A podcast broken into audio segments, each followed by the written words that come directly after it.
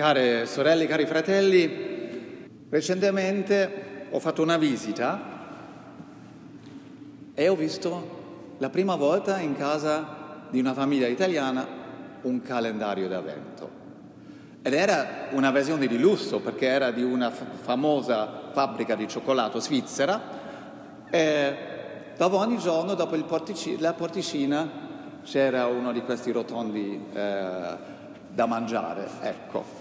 E ho pensato, a 26 anni fa, quando sono arrivato in Italia, non c'era, non c'erano negozi che vendevano questi aggeggi, calendari di evento, è troppo tedesco, troppo nordico questa cosa, però grazie alle catene di supermercato tedesche ci sono, ecco, ci sono molti articoli oramai natalizi ed avvento anche delle tradizioni nordiche eh, che eh, sono esposti e oggi non più solo nelle catene eh, tedesche e non dico nomi, ecco, si trovano facilmente tutte le cose del Natale e dell'Avvento che hanno riempito anche la mia eh, infanzia in fondo, anche i dolci, oramai lo stollen, quella cosa eh, che si chiama i pannolini di Gesù in fondo, i biscotti e tante altre cose che peraltro sono diventate vegane. No, oltre a me anche i biscotti sono diventati vegani. Ecco,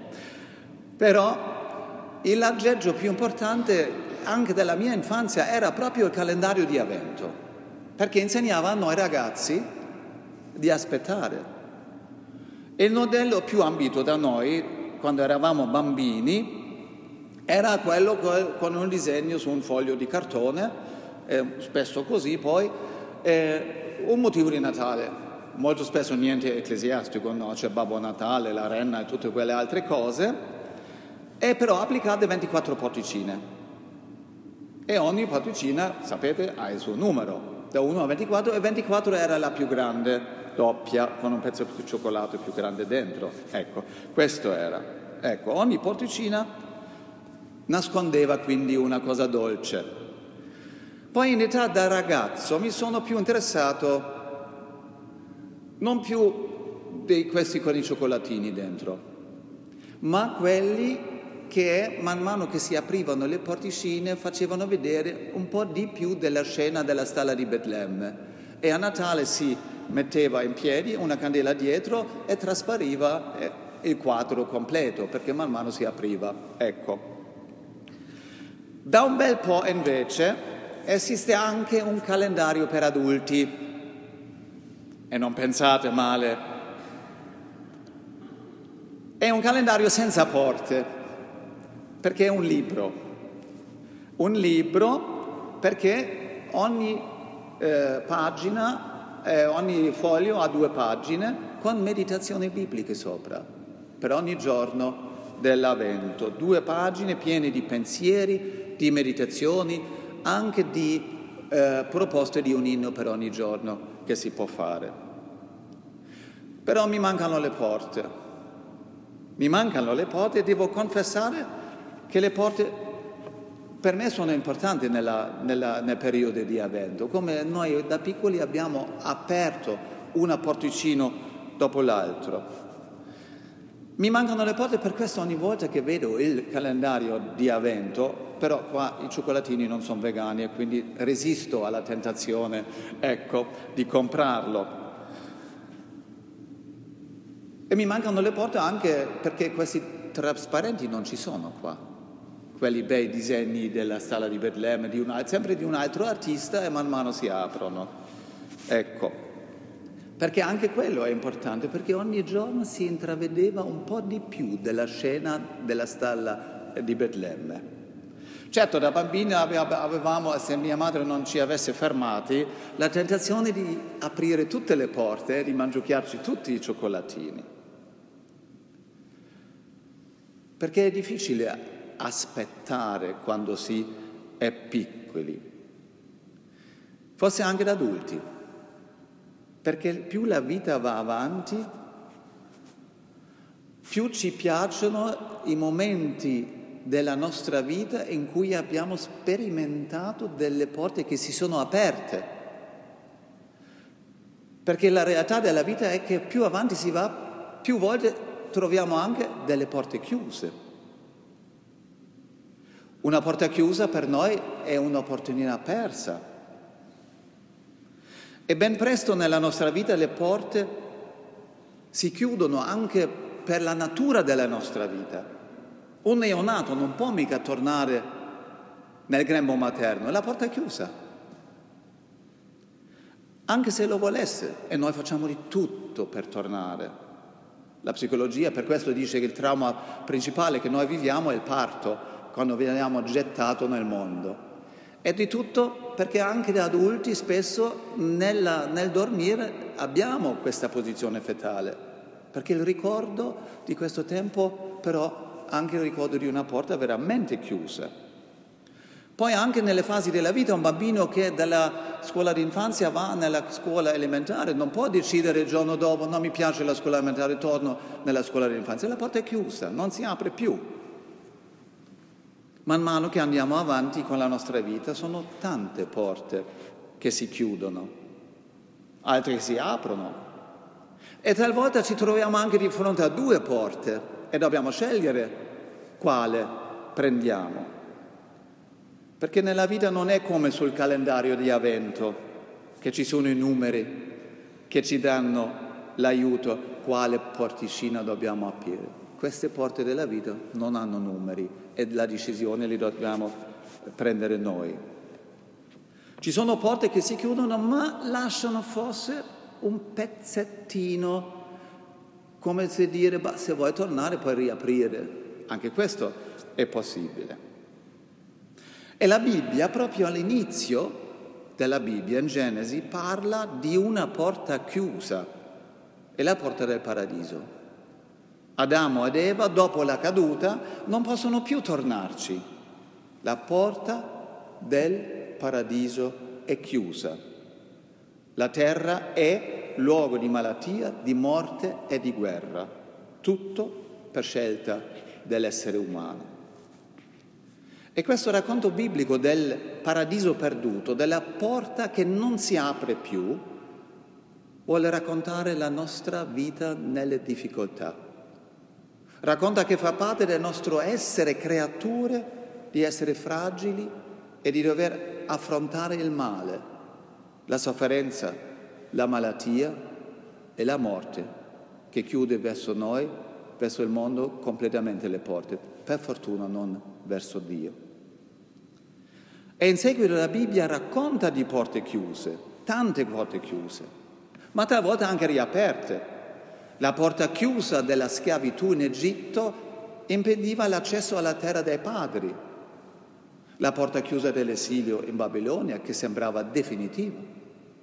Poi c'è il ritorno, una nuova porta si apre. Ma tutte le porte chiuse hanno sempre fatto crescere il desiderio di trovarne una aperta, una porta che ci possa ridonare il mondo in cui non regge, eh, regna la morte, ma la vita. È il paradiso veramente chiuso?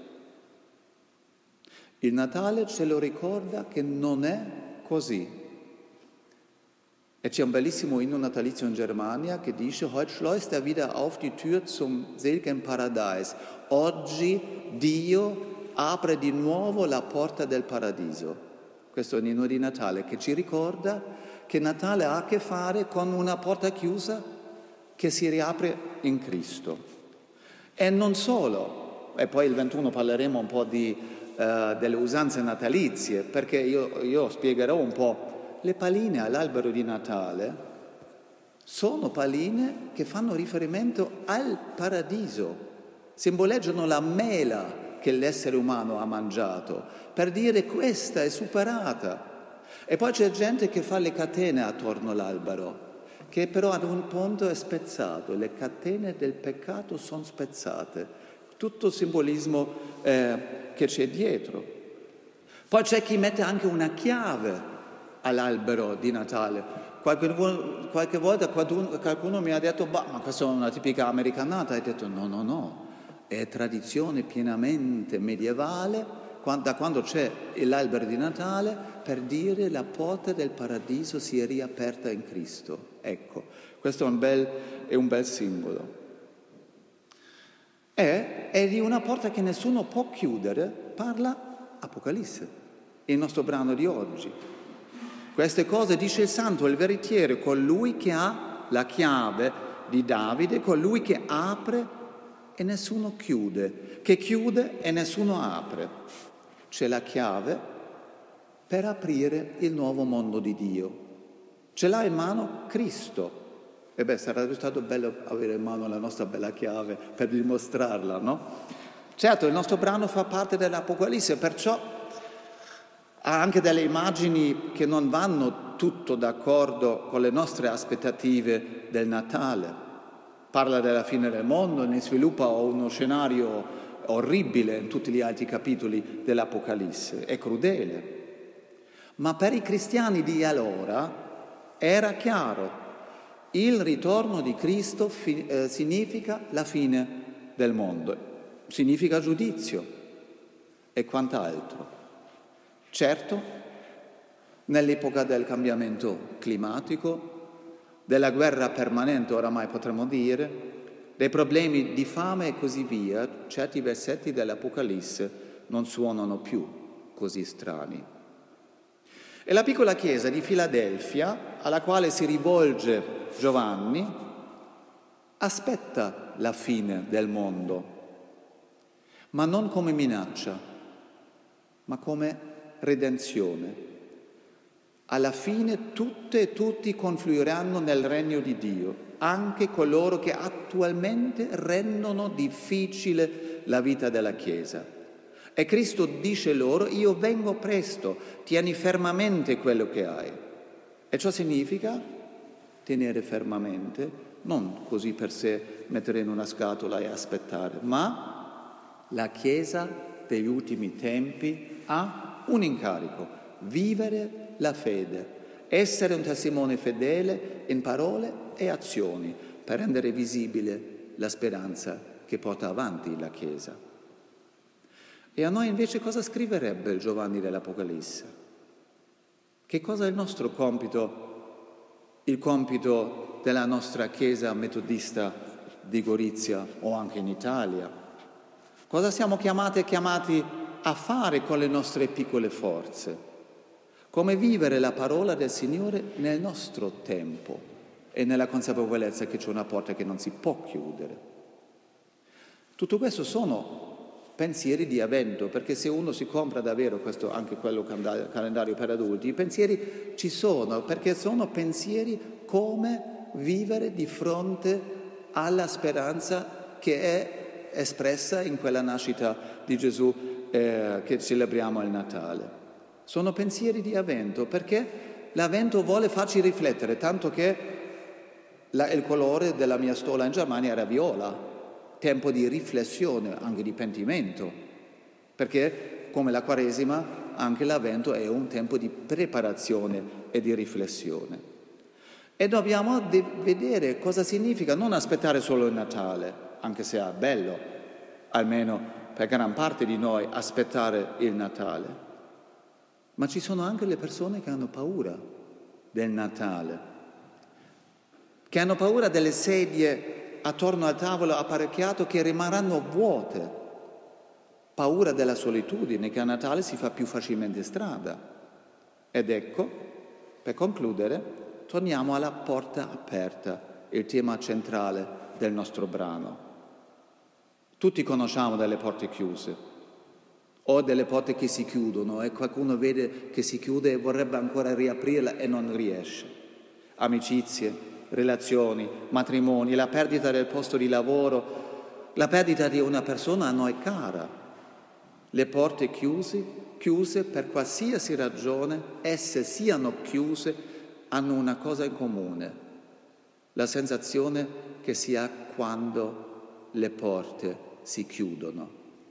La porta chiusa rende impotente, la porta chiusa ci dice non c'è più niente da fare, è segno della nostra impotenza. Ora nel nostro brano c'è qualcuno che ci dice, ecco, ti ho posto davanti una porta aperta che nessuno può chiudere.